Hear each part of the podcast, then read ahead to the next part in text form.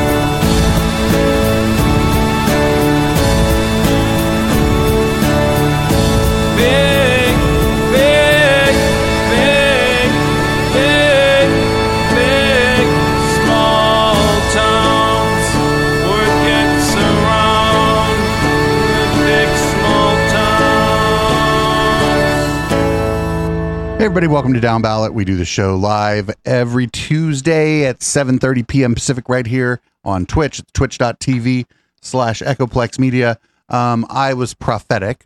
I played the theme song to another show because it was appropriate for the times. And then uh, we had a technical issue, which we needed about another song to fucking correct. So here we are. What's up, Councilman? Not much. Uh, just loving it when uh, I, I forget that the the laptop here has to be plugged in pretty much constantly. Otherwise, it just dies uh, in like five seconds or less. So, um, uh, thank you for accommodating me. Um, I'm always happy to hear uh, "Big Small Towns" by our good friends Model Rocket Scientist. It is a fantastic t- tune, and it's so appropriate to down ballot. Um, again, this is the Councilman. You can find me at the underscore Councilman on Twitter aka Gringo Starkey. And I hope to see you there following me very soon so I can get up over 130 maybe that'd be kind of cool followers um, i feel like i'm building quite a following not 130000 just 130 Yeah, just Um, try to so- keep try to keep the ratio so that ten times as many people are following me as the councilman as we grow, and I think everything will be fantastic. Exactly. Um, but I, I'm very proud to not get ratioed very often. Mo- people tend to like my tweets, so um, uh, good, good to go, good to go there. Anyway, uh, happy to be here with you as always, producer Dave. I'm looking forward to another fantastic docket of local derp. What's on the agenda for local love following uh, our our fantastic show here? So there's uh, we're doing a, a rerun of uh, the first time we ever had Shark in the Water on Local Love. Hmm. Uh, Oh, they very were nice. it was super fun and it was cut into two one hour segments. So we're just going to run the first hour, put that out, maybe encourage everybody to listen to that second hour on the pod feed.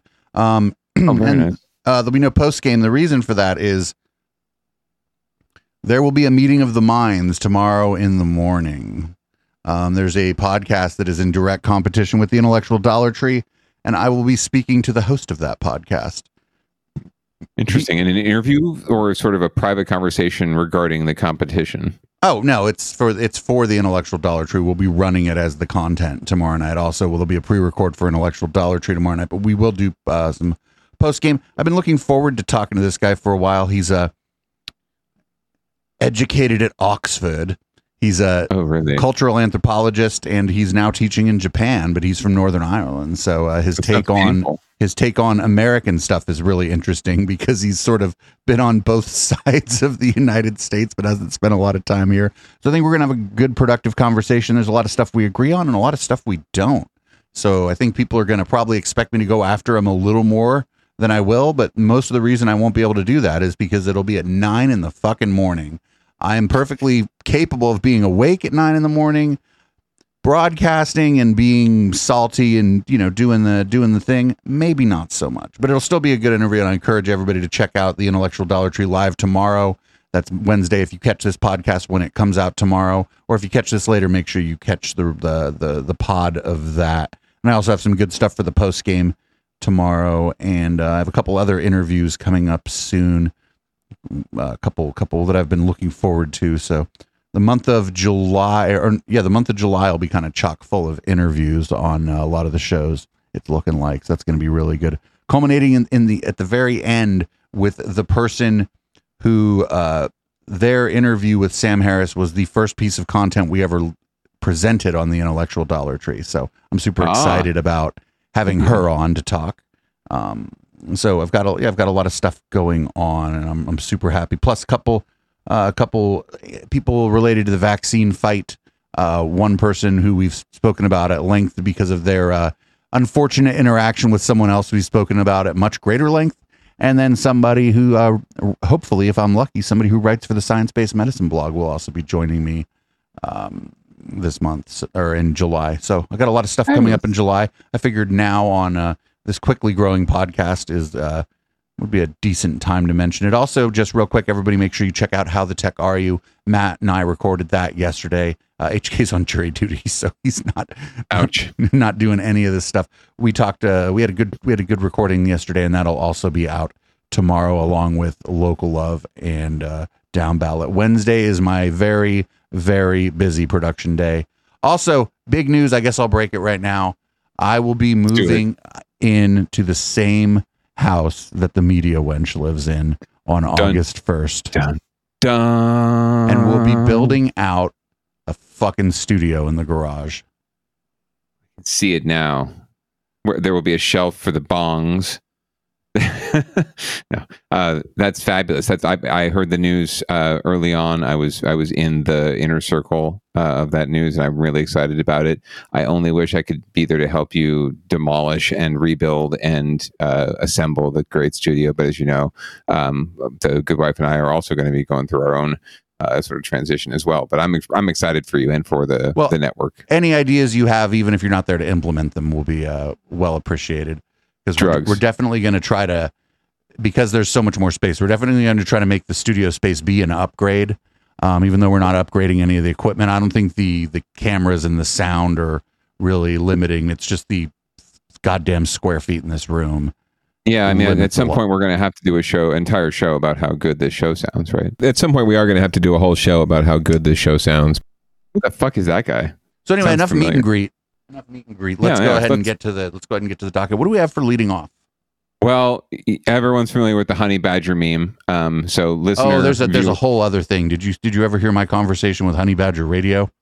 oh god, is there a, se- wholly separate uh, Echoplex related honey badger meme? Oh, don't even don't. We're not even going to get into it. You should check it out when you get. Well, you get um, if, you, so- if you'd like to hear me destroy somebody who has no idea what the fuck they're talking about, check out my interview. check out my discussion with the producer from uh, Honey Badger Radio. Well, um, in our iteration here, honey badger come to Walnut Creek and don't give a flying fuck, basically. Well, new at 11 tonight, an unwanted house guest in the East Bay. It's a badger, and it's taken up residence in a Walnut Creek woman's front porch. There's an issue. The Wildlife Museum in Walnut Creek told her it can't capture the, the badger because it's illegal to trap badgers. Oh, I've called every agency in California and the feds. Seriously. Um, Called the FBI on a badger. there's What nothing the hell happened? Seriously, rude. Catch 20 T's. So for now, she says she's going to have to leave her new friend alone on her porch, hoping at some point it decides to just wander off on its own. pretty interesting there. Pretty interesting, Raj. Um, yes, so uh, we always like to start off with something a little bit light, perhaps on a down ballot. And uh, honey badger just don't give a fuck, right? Walnut Creek, Redwood City. It's like we're we're seeing mountain lions invading our suburban paradise here. Um, have you seen any uh, wildlife in your neck of the woods, producer Dave? Um, not recently, no, but I have definitely smelled that there's there's definitely a skunk around here somewhere.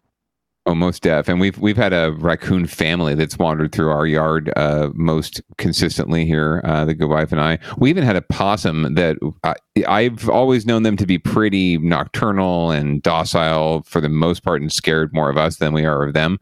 Um, but it, it, one of them came right up to our dog door um, one night, like right up to it, like sniffing it, like thought about coming in even.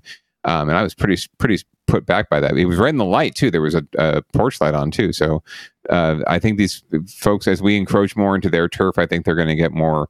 Uh, uh, they're going to encroach more into ours, and good riddance. Frankly, I mean, we've we've pretty much taken away most of their usable land, so except for the sewers, I suppose. So why why not um, pay back? So this is this is the payback we get: badgers and bears and mountain lions. Oh my! Yeah, it's I don't know. I guess if it's illegal to trap a badger, it's illegal to trap a badger. But I I don't know. Like if that shit was on my porch, I'd be pretty upset. I'd be jumping out the studio window to get outside and shit. I do not want to tangle with one of those fuckers. I, I feel like this is there's some sort of direct correlation between the cuteness of the animal or the general whatever perceived cuteness of the animal and the, the laws around it. For example, like we you recall the Porcopolis, right in San Jose, right? The Johnny Khamis uh, uh, and vendetta against all pig, wild pigs that were tearing up Almaden uh, porches and in front yards, right? So if they're ugly wild pigs and they're tearing up Almaden, we can euthanize them. That's what the city council had an emergency ordinance to do. You can shoot them. um, but fucking honey badger, no, they're too cute, man. We can't we can't have that. Um, and it's not necessarily Almaden either. This is like Walnut Creek. This is sort of like East Bay, um, you know, uh, you know, suburban uh, uh, uh, neighborhood, not necessarily your hoity-toity um, Almaden or Cupertino, right? So honey badger's going to get away with what they're going to do here until someone forces them to leave. Uh, so, um, you want to move on to winners and losers? Yep. Well, there's some fucking losers this week. Let me let me tell you. The Supreme Court being the biggest, or at least the six members of the court that voted for this these shenanigans that we have all heard about ad nauseum. Um, but uh, here's a we, we've got some local uh, angles here and some some coverage of local lifers, pro lifers, who were pretty stoked about the whole the whole thing, and we're going to hear what they had to say and try not to vomit on the other side. Abortion opponents are getting what they've been fighting for for nearly half a century. This is a monumental thing that we never, we really never thought we'd have this in America. We never thought it would get overturned. Pastor James Cook is among those who have been protesting abortion services outside Planned Parenthood clinics for years now. For him, this was a watershed moment, returning the debate and decision on reproductive rights to local communities. It should have been in the state's hands the whole time. Every state should have made those decisions by the people of the state. Chairman. John Dennis, the chair of the San Francisco Republican Party, calls the end of Roe a reasonable decision.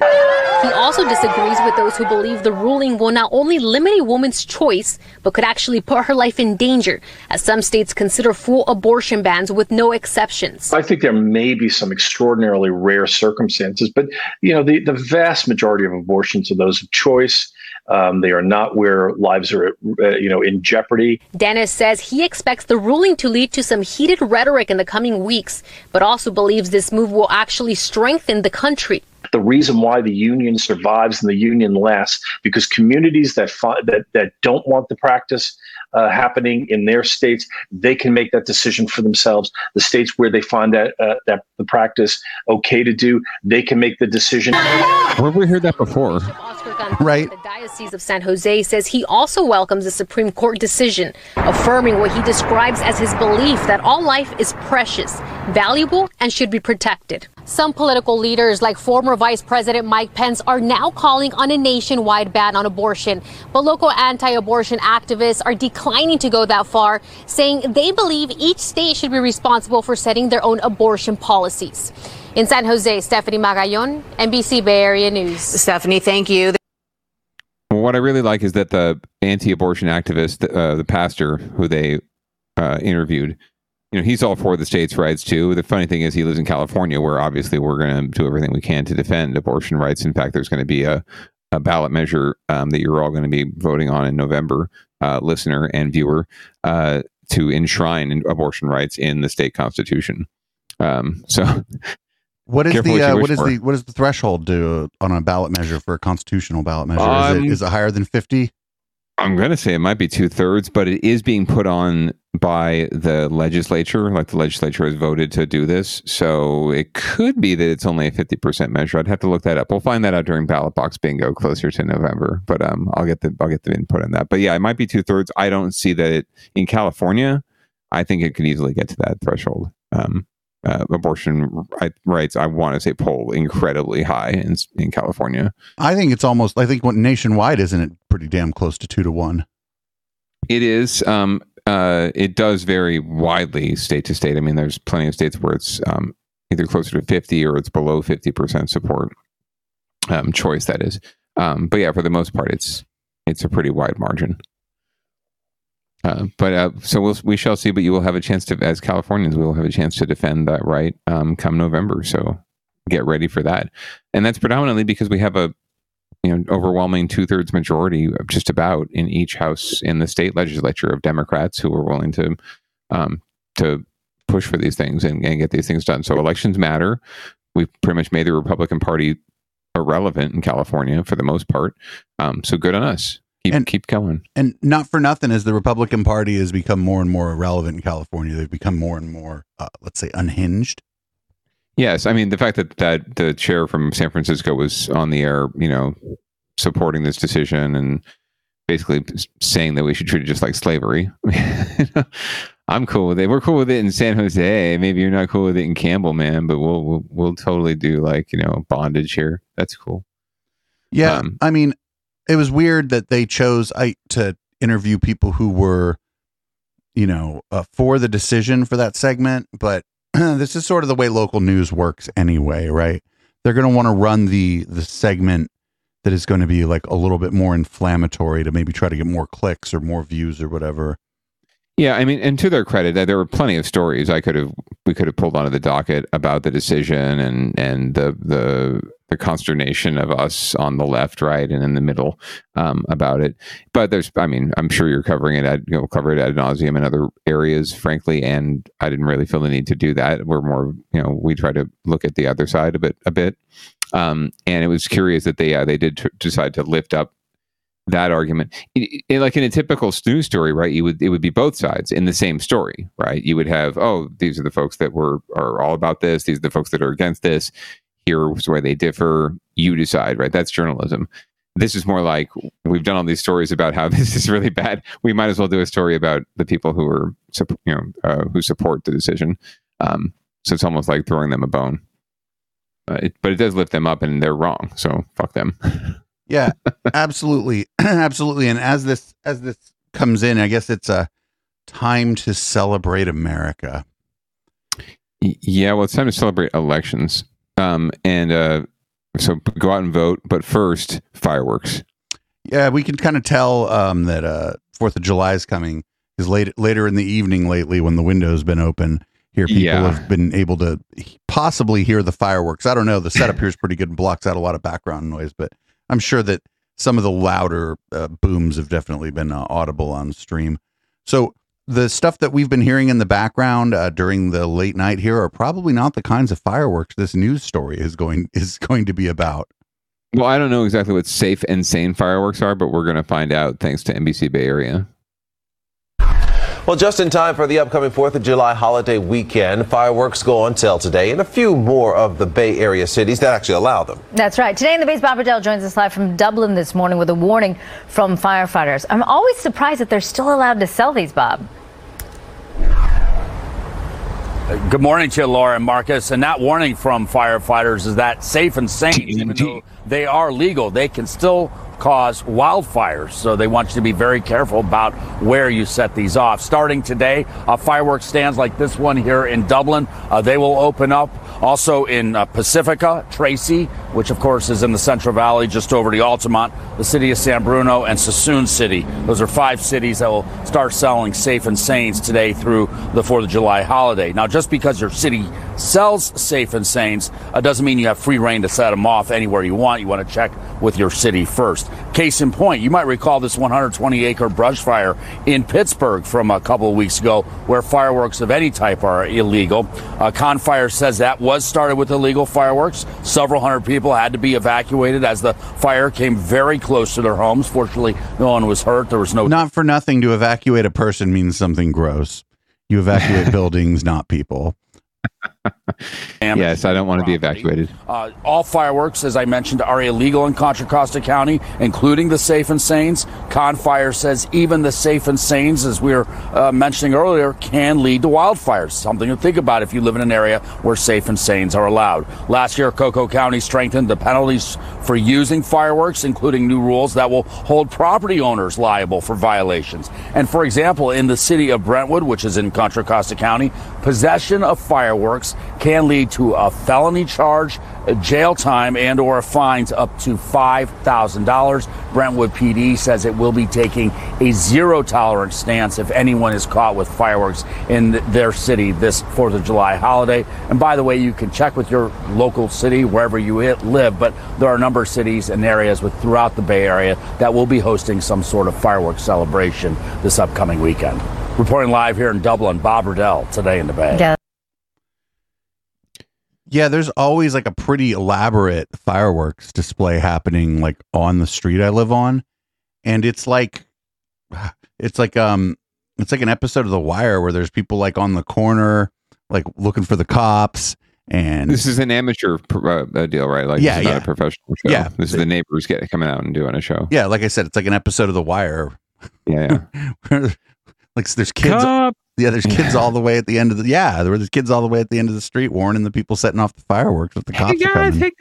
Yeah, for sure. Uh, well, and at the end of the day, you know, the it they can tout out the big shows and the professional shows all they want. The downtown show is back in San Jose. There's even uh, our good friend Matt Mahan got some funding for an Almaden Lake, you know, a fireworks show um, for all you folks in South San Jose who can't make the the horrible trek to downtown San Jose.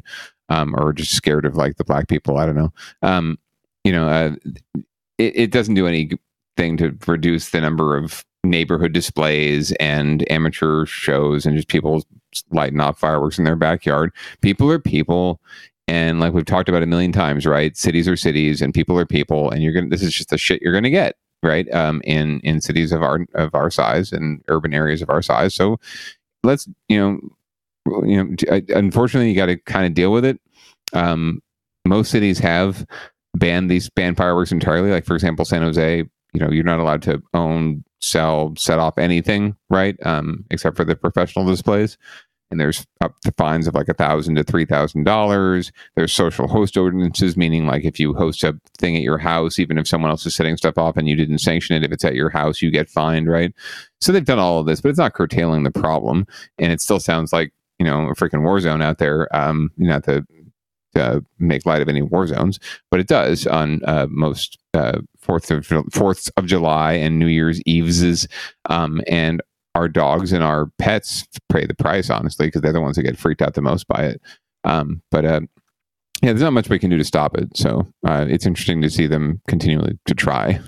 So I do like I do think that it's kind of interesting that these sort of like places made out of entirely concrete and stucco are the places where it's all banned, right? But the places where it's not banned are going to be places where the risk of fire is going to be high, higher than where they are. Like, you know what I'm saying? San Jose is not going to catch on fire point. because of amateur Mhm. fireworks. But as you get out further, places where it is legal, there's a lot of fields and and just like like trees and more stuff to catch fire. And it's it seems kind of upside down the way that that it's enforced or like the just where they're making the rules. I mean, maybe maybe we shouldn't be doing these things in an amateur basis at all because they can be you know, it can be dangerous. You can hurt yourself and you can set something on fire. But it, just to me, it's like you know, you never hear when there's a fi- when there's a fire where thousands of acres burn. It's never thousands of acres of the city. The fire has nowhere to go in the city. Right. Although that's, I mean, that's really what they're trying to prevent is like, you know, property damage, right? At the end of the day, they don't give a shit about, you know, crops or trees or acres and acres of, you know, wilderness um, and other animals' habitats that get burned up, right? They just care, we care about like, did, did, uh, did the neighbor's house get burned down? Did our, you know, how, what, what, what's the dollar amount for property damage? That's what they want to know. So, uh, at the end, uh, it's interesting. You're, you're right, though. It depend. The more rural your community gets, the more lenient they are with fireworks. Um, and like the bigger the bigger a threat they are to your community. True, truth. Um, I mean, you go out to the Midwest, and they've got like you know emporiums of fireworks on the side of the road that just pop up every year around the Fourth of July for about two months, right? One month on each side, um, and they do wild just business. It's it's crazy. They're they're swamped. Um, and these aren't safe and sane fireworks. These are like fireworks, right? You can get some serious shit at these uh, emporiums. So it's a wholly different world, um, depending. And that that's not just the Midwest. I mean, that's the Central Valley too. That's not just you know way out there. We're talking about in Cal within California. There's so many different kinds of communities, um, and you see different kinds of regulations everywhere. So like it just occurs to me like I don't know how I don't know how on earth you would light the financial district of San Francisco on fire with fireworks, right? True, yeah. It's uh, well, maybe Millennium Tower. Well, I mean, you just hit one of those. You just hit one of those with a bottle rocket, and it's going over. Yeah, exactly. I just just lean against it, right? Light a cigarette late one night, lean against it, and it's just toppling. These firework, uh, these firework stands where it's like no smoking. I'm like, I can't believe you have to put that fucking that warning on your firework. Hundred percent, you have to. You I know, but I mean, I- absolutely have to for liability reasons, if nothing else. Right, but I mean, I just can't believe that. Like, I just can't believe that anybody would be like, "Oh, I'm gonna go, I'm gonna light myself a cigarette and go buy some fireworks." Absolutely. Are you kidding? Oh, for sure, man. There's people probably chain smoking behind the desk at these places. Like, I don't doubt it. Yeah, for sure. They don't. People don't think about these things. Don't don't give people too much credit. Don't give people too much credit. People are dumb. Sir, this is. America. this is America. This is America. People are dumb, sir. Um, and the voters especially. I'm I'm not one of those people that tries to give the voters more credit than they deserve. They don't deserve any credit. They're dumb. They have a running gag on the Majority Report. It's called "Sam blames the electorate." I blame the elect the electorate, the apostrophe electorate. Um, all right. Well, enough about uh, fireworks in, in America. Um, well, not for nothing, they do fireworks at uh, Great America. They do. This is about Great America, Great America. Um, so uh, apparently, uh, the the property owner of Great America has been looking for something to do with this property for a long time. It's no secret. Um, so the the the amusement park is not long for this world. However, it's fairly long for this world, and it's not going anywhere anytime soon. But the landowner has finally decided to sell and uh, move on. So this is the story. It has been a mainstay for fun in the South Bay for tourists and locals alike since 1976. But the owner, Cedar Fair, announced today it's selling the land where Great America Amusement Park sits. We talked to local families about the sale as they exited the park this evening, and most were just hearing the news. I had, I had no idea. What? Yeah. That's actually insane. Oh, how sad. Well, we had a blast today, so I hope they stay open. The park will remain open and operating as is until its current lease expires in 2033, but it still comes as a shock to longtime South Bay parents who have been enjoying the fun here since they were kids. I've been coming here since I was in junior high, so yeah, Oh, wow. So you have a lot of of memories here. correct. Maria Viramonta's son Jacob just got a season pass and has been having a blast on the water slides for the past two days. I think it's very saddening. It's been around for a long time. It's going to be a big change, um, but we'll enjoy it while we can. The city of Santa Clara tells NBC Bay Area it was just informed that there is no plan regarding the future development at the site. In a written statement, Santa Clara Mayor Lisa Gilmore said, On the surface, it appears California's Great America will not change in the short term. My hope and goal is to keep California's Great America there as long as possible in the long term. Yeah, Levi Stadium and then all these other corporation buildings. So hopefully there's like a place for the children. The new owner, Prologis, tells us it looks forward to working with the city and others on a long term plan for the property. In Santa Clara, Tom Jensen, NBC Bay Area News. Office buildings. 49ers land. Office buildings. Or that too. Or housing. Ooh, I mixed, could hear the- mixed use luxury housing. Mixed office. use.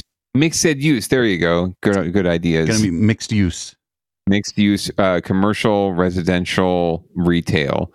That's not going to work. But um, 49ers land, I think, would be great. I think the Niners should buy it or at least rent it and turn it into a 49ers themed amusement park. The Joe Montana, whatever, uh, water slide, the Jerry Rice roller coaster. The I think that would the Joe Montana one would just be like a machine that throws footballs at you at an incredible rate, and you have to dodge them. It'd be- it would be- it would actually be an amusement park. Oh my, this would be great. Let someone get Jed York on the phone. They've got three hundred thousand dollars to throw at Cindy Chavez. I'm sure they have money to throw at this project. Let's do it. Um, well, uh, if I, I have you been to Great America recently, producer Dave? I can't say that I have. Have you been to Great America though? Yes, of course. When was the last time? Can you remember? Maybe I was 17 or something. It was a very long time ago. So it was at least forty-five years ago. That's rude. um, Rude, not so long ago. No, it was definitely five years ago. I'm sure. Um, you, you don't look a day over 22. Uh, yeah, I, I cannot recall the last time I was at Great America. It's I don't think it was my teens. I it could be, um, but it's been a while, and it wasn't for. Oh, you know what? It, I I was at Great America, but it wasn't to go to Great America. I was playing in a band, and our band had a gig at the little amphitheater they have there for a private party of some sort. Oh, the last time I went there was for rave night. I, I I wasn't playing, but yeah, I was in my early 20s. They had a rave go. night So- there. So that's that's the last time I went there. I didn't ride any of the, the roller coasters or any of the rides or anything. I just uh, played my uh, did, did my little jams and then left. Got paid and got free food. Left. Fun story Um, about a rave night at a place. Some uh, group hit up a friend of mine, and uh, we ended up talking to them about doing a possible rave night at Raging Waters. And I just went because I wanted to tell them that it was the stupidest fucking idea that anybody ever had in their entire life to put a bunch of kids on ecstasy at a water park. Yes, that's not not safe. Right. I just went to the I went to the meeting with my friend. My friend was like all for it. And I was uh, a little surprised when I was like, What are you crazy? That's not safe. I'm sorry. God- what kind of God insurance do you have? God help us all. That's yeah, that's a little dangerous. Um, well, speaking of insurance and dangerous, um, apparently Pride can be a little dangerous occasionally. Um, I mean, Bali for Pride coming back in San Francisco, but apparently there was some uh, some there were some shenanigans. I don't know if you heard about this. Um, I didn't. There, yeah, uh, there's uh, apparently someone decided they were gonna bust out a little mace and spray it around during Pride um, at people who were just sort of like happy to be happy and chilling. So we're gonna hear more about it. Thousands of people in San Francisco to celebrate as one of the I think thousands is kind of an understatement, but all right. returned to Market Street A today million. For the first time since 2019. This year's parade comes on the exact date the Supreme Court legalized same-sex marriage seven years ago. Uh, but tonight, the end of the celebration at Civic Center was cut short when someone sprayed mace near the stage. It triggered a panic with crowds running away, followed by street brawls. Here's NBC Bay Area Stephanie Magallon on the very unhappy ending to a very upbeat celebration. A security guard I spoke with says at least two stampedes broke out with crowds running for the exits amid rumors of a gun. It turned out to be a false alarm, but with real consequences. Everybody was panicked. Everyone was like screaming, but like nobody really knew what was going on at first. So I was kind of like, why is everybody scared? And then I just hear gun, gun, gun. Just before 5:30 as things were winding down at the Civic Center Pride celebration, police say someone reported a shooting near 7th and Market Street. They say it appears to be a false report but sparked some real panic. Apparently, someone got maced, and as soon as the crowd started running, everyone started running. We spoke to several people running from the area, and many had no idea what was going on, but said with everything else going on around the nation, they decided to run when they saw everyone else doing the same. I tweeted the other day, I was like, I'm kind of scared to go to Pride just because I've seen all this stuff that's been going on around different um, Pride events. Organizers issued a statement saying they cut the celebration short after some sprayed mace near the stage, citing safety concerns. But as officers were ushering people out, a new problem. Reports of multiple street brawls. This video was shot near Polk and Hayes Street. You can see on the right two people fighting and others trying to join them. Some say it's the ending they didn't want but did expect. Honestly, it was like kind of what I expected just based off of how things are going right now with the country. But for most we spoke with, these Sunday night bumps were a footnote in what they see as an overwhelmingly successful Pride weekend. Oh no, it's Pride. We got to show our Brazilians. In San Francisco, Stephanie Magallon, NBC Bay Area News. All right, I'm totally sus of this piece now that, that I actually watch it. Like, th- they had no proof of anything at all happening to anyone. Um, it just seemed like secondary or secondhand. I mean, maybe there was some mace sprayed, but it seemed it seems like a lot of secondhand. You know, Right. And like, if there was just like one fight that broke out at a party that big, that's pretty fucking good. Right. Like, yeah, I, w- I would say so, man. A million people. Um, anytime you get a million people together, I mean, probably Um, not a million because I think a lot of people were like inclined to stay home just because of the pandemic. Maybe some people weren't like in the going out mood. Plus, some of the stuff we've seen going on around different Pride events and some of the the the, the queer moral panic going on.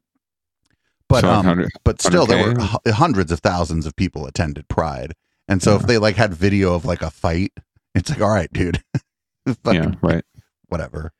Yeah, uh, and comparatively, right? It's it's just not not even funny that. Uh, so good on everyone for coming back. Great fun looks like. I would love to be out there um, myself. Um, instead, we were like out protesting the damn Supreme Court decision, marching in the streets um, as well. So that was that was kind of fun. We'll have. I couldn't find any video of the local protests. I'm sorry, but uh, we, we they, there was a march in the streets that was unpermitted and would have been probably shut down pretty quickly by the cops had it not been a bunch of old white ladies. True that. But anyway, uh, speaking of old white ladies, uh, are we on to get your shit together? I think we are, and it's Silicon Valley. Get your shit together this week. Dude, Silicon Valley has always got to get their shit together in sort of a massive way um, right now, especially because the the Silicon Valley Pain Index was released recently. Um, I'll let uh, Damian Trujillo tell you what the Pain Index is. Hopefully, he will explain it decently. Um, but uh, it, it's basically going to tell us that the richer are getting richer and the poorer are getting poorer and it's not getting any better in terms of uh, the affordability or the cost of living or the just the inclusiveness of our city and region. So, Damian, take it away. The report is a warning shot of sorts. Post pandemic, as Silicon Valley companies are booming, the have nots are left with even less. Perhaps the most popular time of the day for summer school kids, lunchtime, in San Jose's Alum Rock School District, where many of the mm-hmm. families live at or below the poverty line. Anyone under 18 is allowed to walk in for a free meal, whether they're in summer school or not. It's probably the only place where they can get a warm food, right? So we want to be able to have that, and to do that during the summer, I think it's very important. Eso de para los niños estamos bien jodidos ahorita. This grandfather says the summer meals are a great thing because so many are struggling right now. So this wealth inequality is growing. Dr. Scott Myers Lipton is the lead author of the 2022 Silicon Valley Pain Index. The report points to persistent inequality in booming Silicon Valley this year that includes drastic income declines for Latinos, African Americans, and Indigenous Americans. The bombshell this year 46% of children in the valley come from families who need help just to make ends meet. They can't provide the basics, Damian. They can't provide food, you know, shelter, transportation, healthcare without the without the support of the government or a nonprofit organization. The report also found inflation is only making a bad situation worse because it means every dollar won't buy as much as it used to which is why Alum Rock says programs like this lunch program are critical to at least keep children nourished while their families ride the uncertain economic wave. Especially with the pandemic, a lot of our families did lose their jobs. Um, and now that everything is coming back up, we did find out that a lot of our families are actually taking extra jobs because the pay is so low. A new report shining a bright light on the dark side of Silicon Valley. Damian Trujillo, NBC Bay Area News. Yeah. At least they're getting fruit. Yeah, but like not for nothing. Like that's like half of the kids here are basically food insecure, and like that's like yes. that's that's like a lot. that's like Yes. a, that's like that's like. And I don't mean just a lot of kids. That's just like like a lot to kind of think about and to consider. It is. Uh, the, uh, there are numbers. Um, so I, uh, having worked in a public school district, uh, there are, you know, even in a what you would consider like an affluent city or an affluent school district, like in San Jose, for example, um, you've got schools where it's a pub, uh, it's a public school, right? The demographics are shifted because you have parents in a community who can afford to send their kids to private school, right? Who are majority white, right? Um, and higher income. Um, and then on the other side of the spectrum are people of color and people in disadvantaged communities. And you find some schools that have upwards of like two thirds, um, if not 70, if not 80% of the students that qualify for the free and reduced meal uh, program. And it's not as though there's some really like low threshold to get in that program. Um, you need to go through some hoops. Your parents need to file some paperwork, and you need to meet certain income thresholds. And like literally, like two thirds of, of some schools, the kids qualify for that program. Um, and that should just that alone should make people really question where our priorities are in terms of funding for for public education and for just supporting our children forget the education portion even like just the care portion giving getting keeping them fed keeping them nourished um, so that they can learn so that they can um, be fully active participants in society because if you can't if you don't have shelter if you don't have food you know how in the world are you supposed to do anything else if you can't have the if you don't have the basics so um yeah it's, and, it's and and not for nothing. Like it's not like those families. It's just the kids that are going hungry. It's the adults. And then, and then and then then they're expected to like go work ten hours, and then like while they're at work, like you know, like okay, so like they got to go grab lunch at work. Okay, maybe you can pack lunch, but still, like yeah, not for nothing. Like it's it's it's it's bad, and it's like this um, it's like this self, it's like this self perpetuating thing where you know if you're if you're not getting enough to eat and you're at work, then your performance is going to suffer, and then you may be less likely to get promotions, less likely to get raises, possibly likely to lose your job entirely. And it's it, it's just this it's just this nasty cycle, and you know, um, people talk about it a lot, and it's sort of a like like a cliche or whatever, but it's expensive to be poor. You know, you end up taking out payday loans sometimes because you really don't have much of a choice, and then next your next paycheck is sucked up by the payday loan. You're you know when you're eating food but the food isn't really you know you're not getting a lot of fresh fruits and vegetables if if you if you're a person who eats meat, you're not going to get a lot of high quality meat, and then Yeah. and then you you just your health suffers as a result, and then you know as your health suffers, your income's going to suffer, and then you're going to you know it, I mean I could just keep going in that, in that this- spiral forever, you know. Yeah, you're talking about the like what do you want to call it? The recidivism of our socioeconomic system, right? Like uh, it- this is exactly what this is about. Why why certain communities cannot accrue wealth is exactly what you're talking about, right? It's expensive to be poor. Like you're spending more money than you're taking in constantly, whereas the wealthy just keep getting wealthier because they're making money off of investments and property and things that you know that uh, interest, right? They're getting money, making money for doing nothing. Whereas the people on the lowest end of the economic spectrum are working double and triple time uh, to just to make basics, and even then they're not making the basics. I mean, you think about the minimum wage. Oh, great, we're at fifteen dollar minimum wage. Man, fucking tastic. M- multiply fifteen by forty and multiply that by fifty-two, and you're somewhere in like the twenty-five to twenty-eight thousand dollar range. That's not going to get it done in San Jose or Silicon Valley, right? At all. You were definitely on. You were definitely on CalFresh at that point. You were definitely on Obamacare at that point because there's just no other way. Um, and that's what's got to change because you're right. Until we until you change that dynamic of it being more expensive to be poor, there's no way that the poor are going to be able to save up enough wealth and accrue enough wealth to pass on to their kids and to create this sort of generational um, uh, rise that we t- we talk about in terms of the American dream. We like to talk about. It's not that doesn't exist anymore at all. Like people say, it's going away. It's gone. It's fucking gone. Um, so if we're going to bring it back, we have to really rethink that entire model and get more equity and, and more um, uh, reparations, frankly, into the system uh, somehow. And also, you think about if somebody is, let's say, somebody is an exceptional person, a good problem solver, hard worker, whatever, whatever metric you want to um, use, right, for somebody being an exceptional person. Um, now they're working three jobs. Are they gonna have the just the physical or cognitive capacity to excel at any of those jobs? Oh, sure. Or, or just, or at the end of the day, have any energy left to give to, you know, nurturing their children and giving them a strong home environment, right? And, and participating in their education and all of these things that, um, you know, frankly, you know, white parents have the freedom to do, at least one of them typically, right? Um, yeah. At the end of the day, like, are they even going to know their kids, right? Think about that. Having three jobs. It's, I, I can't even begin to, I know I have enough jobs that it's pretty much like having two but I can't imagine spending any less time with my family, right? And not feeling completely just ostracized from them.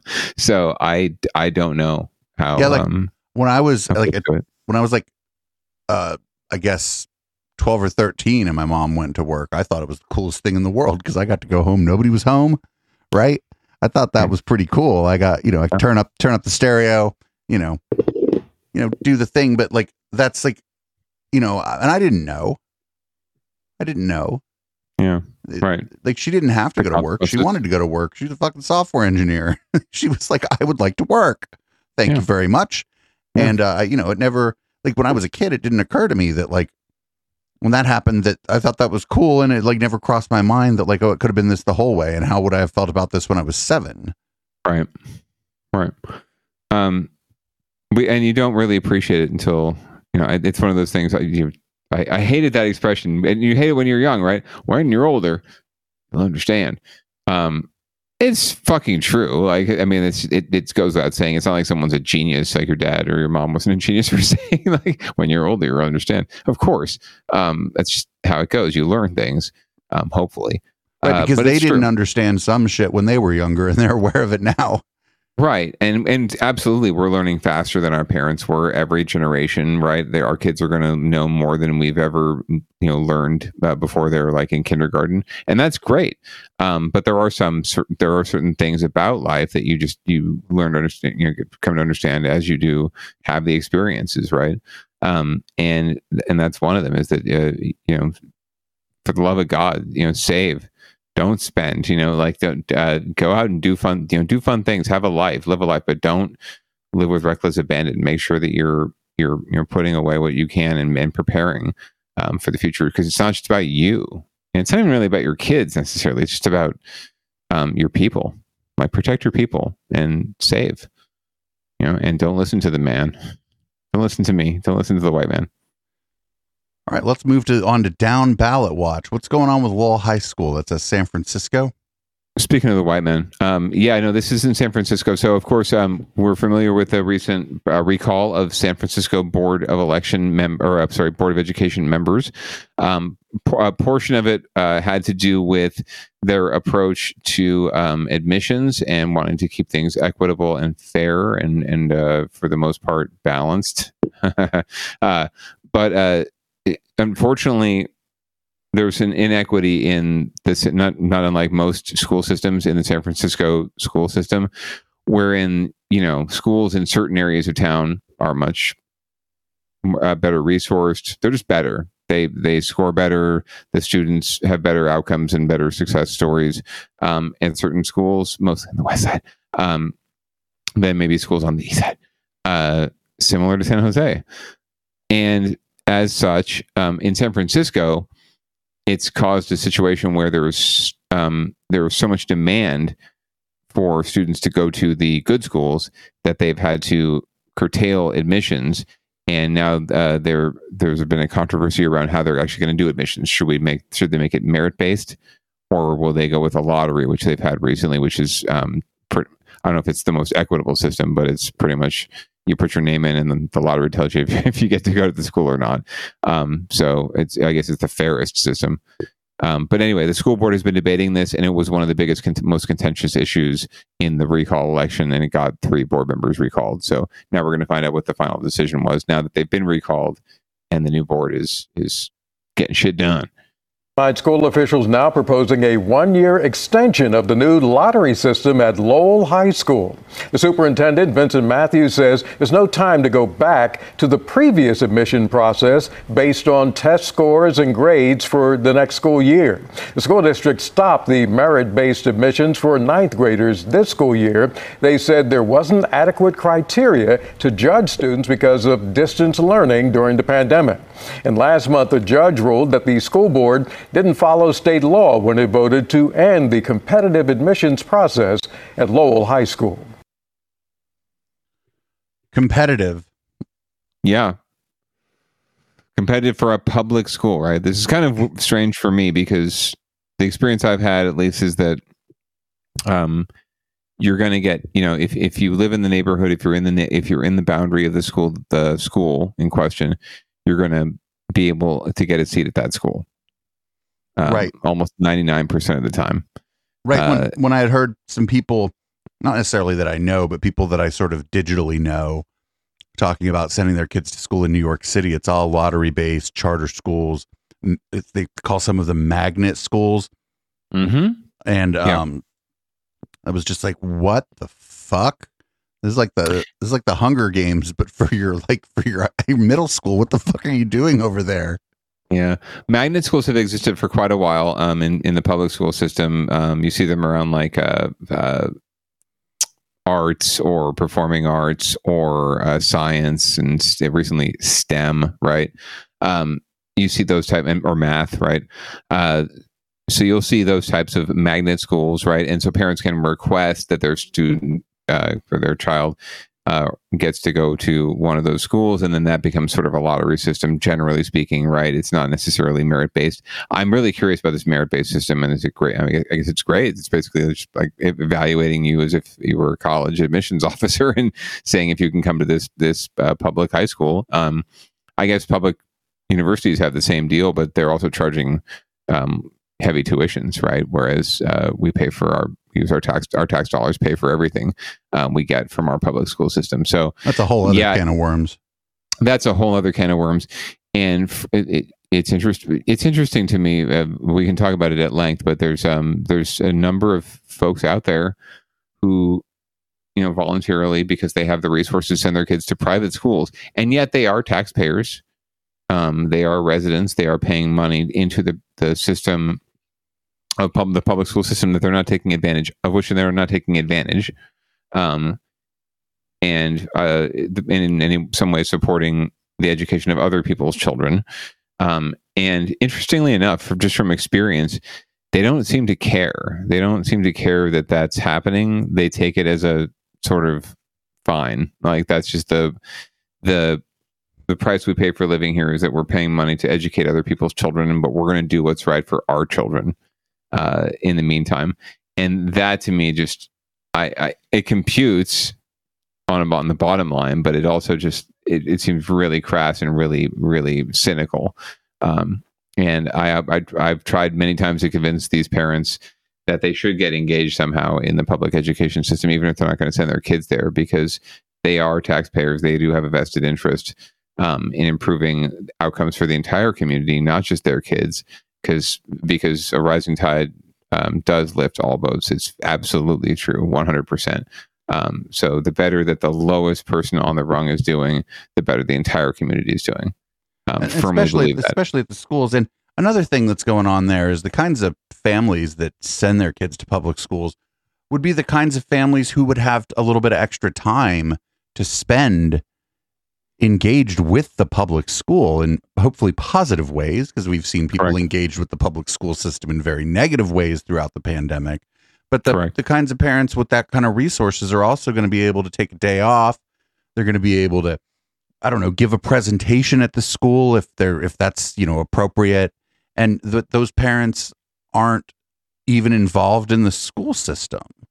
And so not only are you know fine they're getting the money but they're they're like missing out on some you know the the, the system ends up missing out on some of these parents who are probably really dedicated to their own kids education. If they could just broaden that scope out a little bit send their kids to the public school and then get involved in the public school i think that's better for everyone even though the school's spending you know spending a little bit of resources on their their kid No, I, I absolutely agree. Um, and there are examples of public schools um, locally where parents have made that kind of investment to the point where there are private schools in the area, but they are certainly challenged by the, the, the public school because there is such an investment there from parents and from the, and then when they see it, you know, from the district too, because uh, eventually, you know, when parents are in, are engaged that much and they have that much skin in the game, they can move mountains when it comes to administration and getting them to do what they want right and what they're what they think is in the best interest of the school.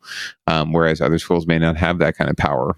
Um, they don't have the administrators they don't have the parents who um, can advocate and make the make the case um, for uh, for their kids and to have the time to make the case right and come out to board meetings and scare them into into getting things done because school boards are very easy things to flip um, they're it, it, you're talking about you know not a, not a ton of votes not a lot of awareness and if you can build a following you can move mountains when it comes to school boards like we've seen in these recent recall elections So where I grew up in Fremont, it was a pretty different scenario because the pub, the private school was a very Catholic private school.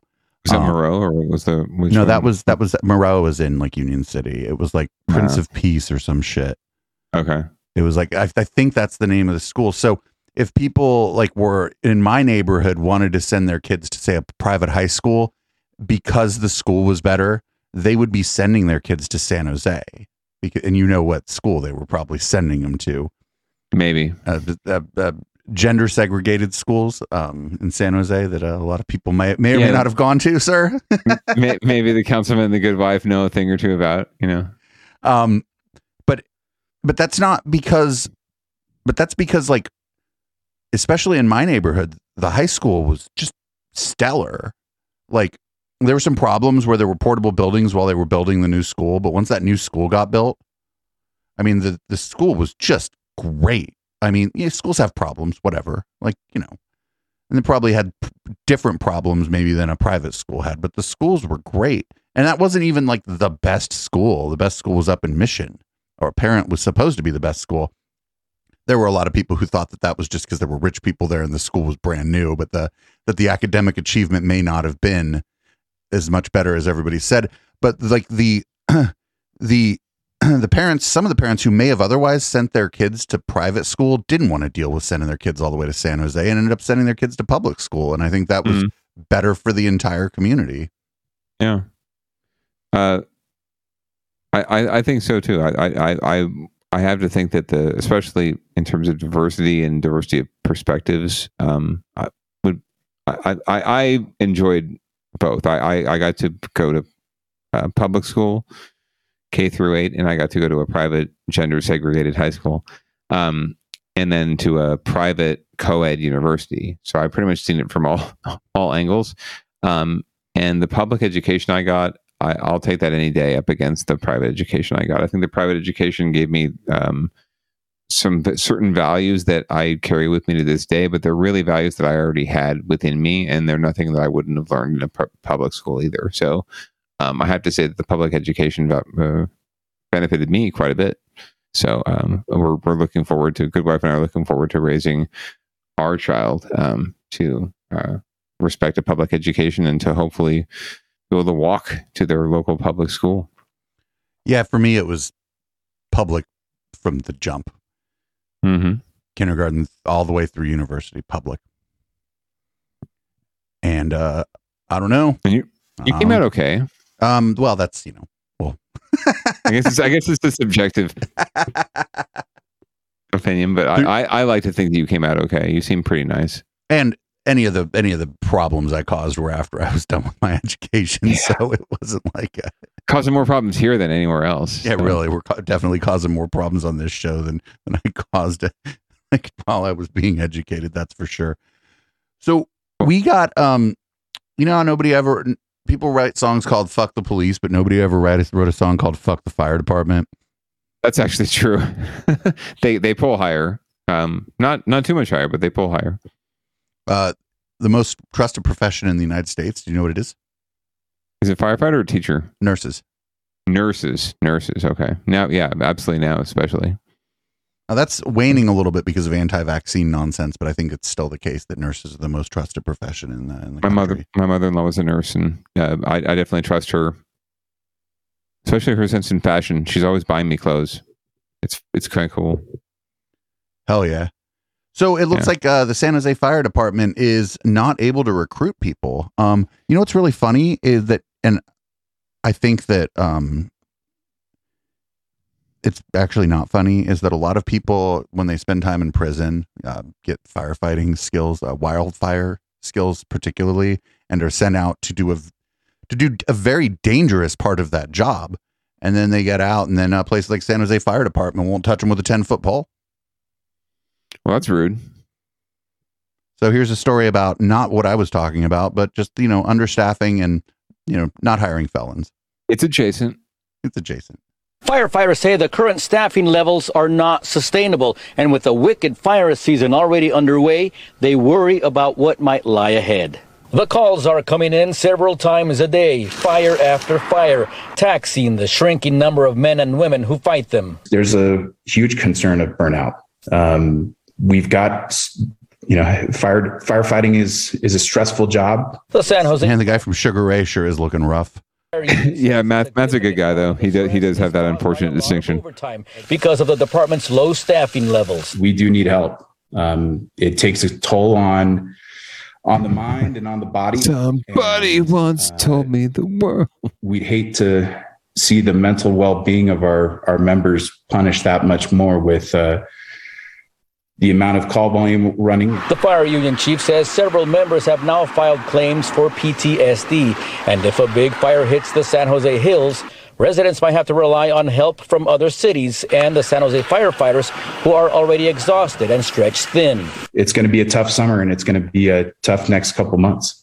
That's not what Tony Alexander wanted to hear. His family was evacuated from Mount Hamilton Road twice during a big fire a couple of years ago. He hopes crews are ready and rested when the next alarm goes off. Yes, I'm alarmed, but um, also do I have confidence that they're going to come up with a plan like they've always had? In a statement, the fire chief said staffing levels were decreased by budget cuts between 2010 and 2012. The chief said as the city's emergency response demands and physical environment evolves, the department has continuously evaluated resource and staffing levels and suggested adjustments to maintain its effectiveness. The chief points to the opening of a new fire station and the planning for two more. He also said the department has put several previously sidelined engines back in service. We totally support it, and we're glad that the fire chief is working with us to uh, be collaborative with new solutions on how we're going to be doing hiring. But for now, the union says it's bracing for this fire season, hoping the firefighters who show up to the next call are rested and ready to fight the fire, the heat, and the fatigue. In San Jose, Damian Trujillo, NBC Bay Area News. So the guy they interviewed, uh, that black guy, his shit was right. His house was ready for fire season with brush cleared, like Mhm. not a lot of not a lot of vegetation, a lot of vegetation that stays green all summer long. That guy is definitely had a few fire scares based on w- what I saw at his home. He that, Responsible community member. that shit was on point, like exactly how it needs to be, so that when when and if it if and when it does happen, you're giving the firefighters a fighting chance to save your home with a. Uh, in fact, maybe the fire just skips your home because the the path of the fuel doesn't go through your home. So good Hey, on him. Good on him for properly preparing his property for fire season, or maybe that's just how he keeps his his place. So good on him. That's actually how Tony keeps his his stuff in general. Um, the Good Wife and I are actually lucky enough to know uh, uh, Mr. Alexander. Um, he's ab- absolutely a fantastic dude, and I have no doubt that he keeps his shit on point in terms of uh, keeping that shit clear of brush. He he would uh, I would expect nothing less. He is a responsible resident. Um, so thank you. Good on you, Mr. Alexander, and good to see you on Down Ballot. Your for your first appearance. So in the chat, it's funny. People were like, "Hey, we asked you to defund the police, and then you defunded the fire department instead." Oops, we did it again. Um, sorry about that, guys. Um, I'm working on it, man. I'm working on it. I work for a cop, so we'll, we'll see what we can do. All right. Well, we got and another thing, and I just love it when you find me a story with one or more goats. I I mean, anytime there's a, a story with wild goats, especially, I think of down ballot, and I think of you, producer Dave. So let's just run it. I don't even want to like get in the way of this this fantasticness. Or you have to take a look at a wild day for one Santa Rosa police officer. He managed to capture a goat that was on the loose, and it was all caught on camera. It happened yesterday. The goat got out. That's Officer Ellsworth chasing and tackling the goat. Probably the funniest part, though, is listen to the person recording the incident. Had trouble containing his laughter. The officer did manage to catch the goat, and it was returned. Oh, the poor goat. I feel so bad for this goat. I want the goat to be free. I do too. The goat apparently wanted to be free as well. Right? It was trying. It tried its best, but it was caught.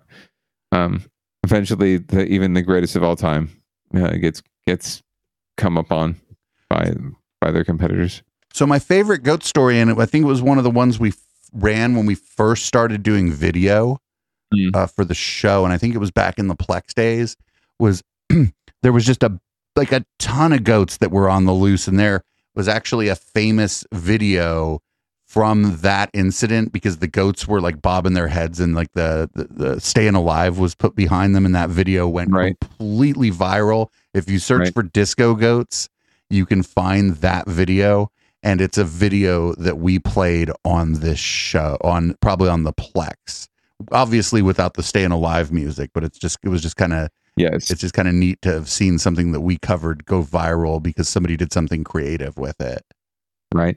Uh, and of course, if we played the Staying Alive music, we would get shut down because that's sort of like you know how YouTube- YouTube rolls, right? They well we're we're not on youtube twitch is a little bit a little bit more like the wild west on that as long as you delete the vod otherwise i wouldn't be able to dj till four in the morning but but I, but I do like stories with uh, I do like the animal stories at the end, especially when it's a goat story. If you see a goat on the loose, unless it appears to be a danger to itself, let it roam free. Let the goat roam free. let the goats go bowling. Oh, what's that song? Is it? There's like a Take the skinheads bowling. yeah, it's a, like a post punk song. Yeah, take the skinheads bowling. That's a classic. I don't know if we can play it on. Uh, no, I don't think we can play it on cannot play this show. Absolutely Can we- although although they seem like the type if you emailed them, they'd be like, yeah, sure, go ahead. But then they're, then the the, skinheads bowling. but then their then their record label wouldn't be so you know, cool with that. Truth. They would probably not be cool with that. Well, we'll just have to live with you know uh, another Rebels Camp song or Audible Smoke Signal. Audible Smoke. Yeah, that's been Down Ballot. Thanks for joining uh, me for the show this week. You want to read us out? Yeah, why not? Uh, thank you, producer David, for uh, running the ones and the twos and the dials as always, and all the clips. Um, and thank you, listener, for downloading this wonderful podcast. Please share it with a friend and make sure that they do so as well. We're really excited to see the numbers jumping, and uh, we hope that you're enjoying what you're hearing. Um, if you're watching the show on Twitch, keep watching. Give us a sub. Um, tell your friends to sub, and uh, make sure you share the link with friends. And uh, other than that, we uh, really hope that you're getting vaxxed. We really hope you wear a mask um, when appropriate. Uh, pants are always optional, and try to be friendly to your neighbors, except for the one who's building a McMansion with a five foot setback. Not cool.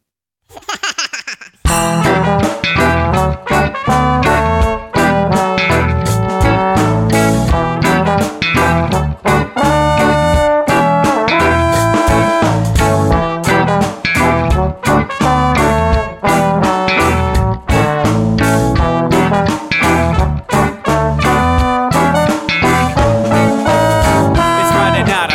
time to get the party started. Pick up my phone just to check and see who's calling. Dress up real nice for the ladies at the bar. And I'm driving in my car just to get to where they are. Here at the local scene is where I plant my feet. It's where I smoke my cigarette and I hold my drink. I look at all my friends, they're all blazing greens. Here at the front of the stage, waiting for MTV. Where are those guys who's standing next to me with a pipe in his hand, ready to blaze for me? About five minutes later, we're all singing Queen. Now get the fuck up on stage, man, rock the scene. Yeah, we do what we want. And what we want is to jam, so sit back and enjoy the band. We do what we want, and what we want is to jam, so sit back and enjoy the band. Enjoy that band. I turn and head back the bar for a refill, man, because you know where we are. We're headed out to the car to smoke another one and another one. Now, just when the magic starts kicking in, I hear we left playing. You know it's time to head in. All right, everybody, now it's time to grab a new drink, spark it if you got it, and then pass it to me. Yeah, we do what we want. And what we want is to jam, so sit back and enjoy the band. We do what we want, what we wanna do, and what we want is to jam, so sit back and enjoy the band. Enjoy that band. Last up on the bill for the show tonight is down and dirty in five, so we're headed outside to spark up another joint. Now, who's got my light? lighter? Stoner E, of course. Shouldn't you be inside? I'm all up in this bitch, being who I gotta be. I'm fucked up like the U.S. economy. I don't think logically. Stoner E take you on a psychedelic odyssey. Now inside, motherfuckers is rocking me, and outside, shit, we smoke a lot of broccoli. Rocky the roller, yo, the sexy girl be jocking me. Ain't too drunk to fuck, but I'll probably do it sloppily. We do what we want, what we wanna do, and what we want is to jam. So sit back and enjoy the band, enjoy the band, enjoy the band. We do what we want, and what we want is to jam. So sit back and enjoy the band. Yeah, yeah, yeah, yeah. Marley say that he like jamming and he hope he like jamming too. Well, I gotta say, you, Bob, we do.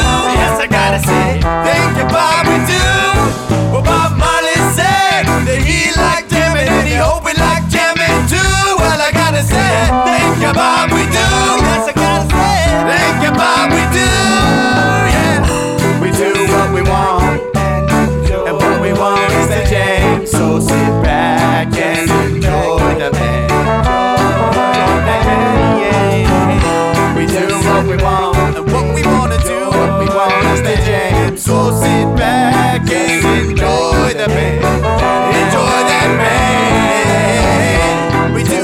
want, what we wanna do, what we want is to jam. So sit back and enjoy the band. Enjoy that band. We do what we want, and what we want is to jam. So sit back and enjoy the band.